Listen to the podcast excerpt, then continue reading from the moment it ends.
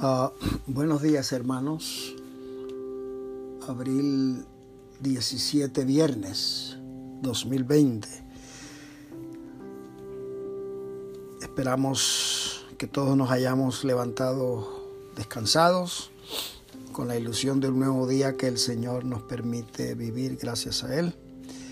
Y este es el día que hizo el Señor. Nos gozaremos y nos alegraremos en Él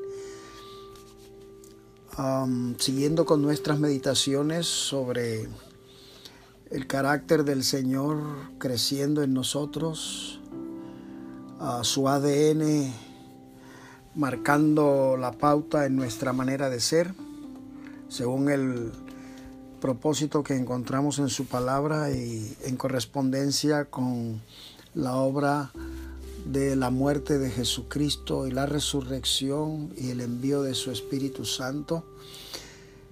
Ayer hablamos de la esperanza de estar en su presencia a su semejanza y que hacía que avancemos en este camino de la santificación, es decir, el carácter de Jesús. Hoy vamos a ver el texto que encontramos en segunda de Corintios capítulo 3, dice la palabra del Señor, versículo 17 y 18. Ahora bien, el Señor es el Espíritu, y donde está el Espíritu del Señor, allí hay libertad. Así todos nosotros, que con el rostro descubierto reflejamos como en un espejo la gloria del Señor, somos transformados a su semejanza con más y más gloria. Somos transformados a su semejanza con más y más gloria por la, por la acción del Señor que es el Espíritu. Ah, primera afirmación en este texto, donde está el Espíritu del Señor hay libertad. Nos sentimos cómodos, contentos en su presencia, eh, nada de cohibidos. El Señor en nosotros produce una libertad que hace que seamos transparentes.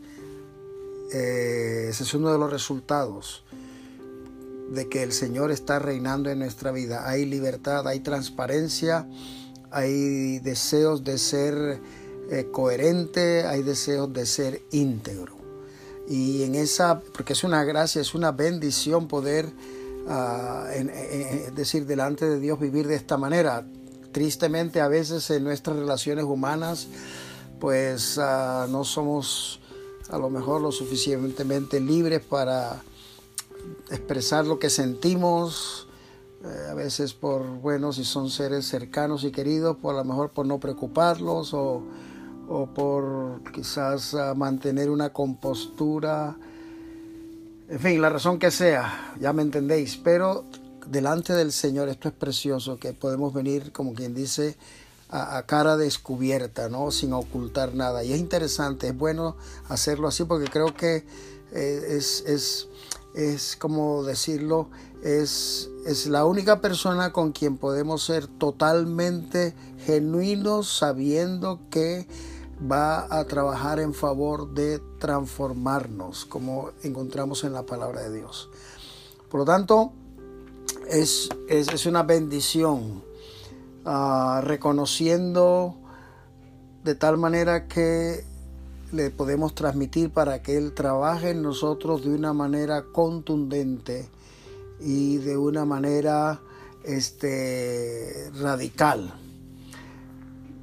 esa transparencia, esa integridad, esa libertad nos hace que confesemos nuestro pecado delante de Él, en la intimidad, en la comunión con Él, confesemos nuestra debilidad y también para que le digamos, Señor, hoy te necesito más que nunca.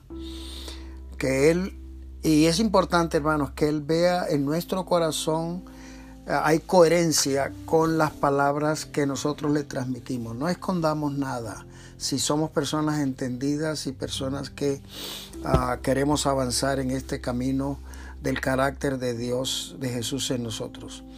Entonces, en, esa, en, esa, en ese contexto, en ese acontecimiento, en esa situación, Como discípulos seremos capaces de reflejar su gloria, según entendemos en este versículo, como cuando vemos reflejada una imagen de algo en un espejo.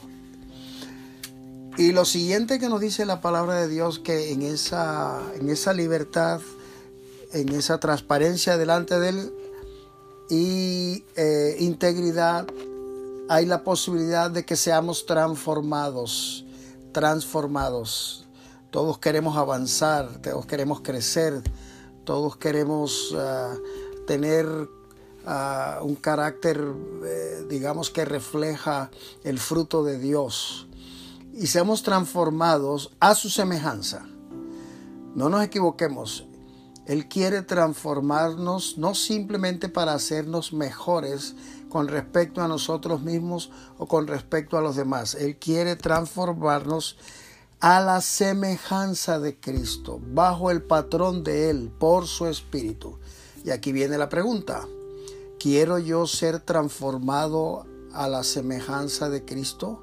¿Deseo en mi corazón yo ser como Cristo? Eso es lo que nos enseña la palabra.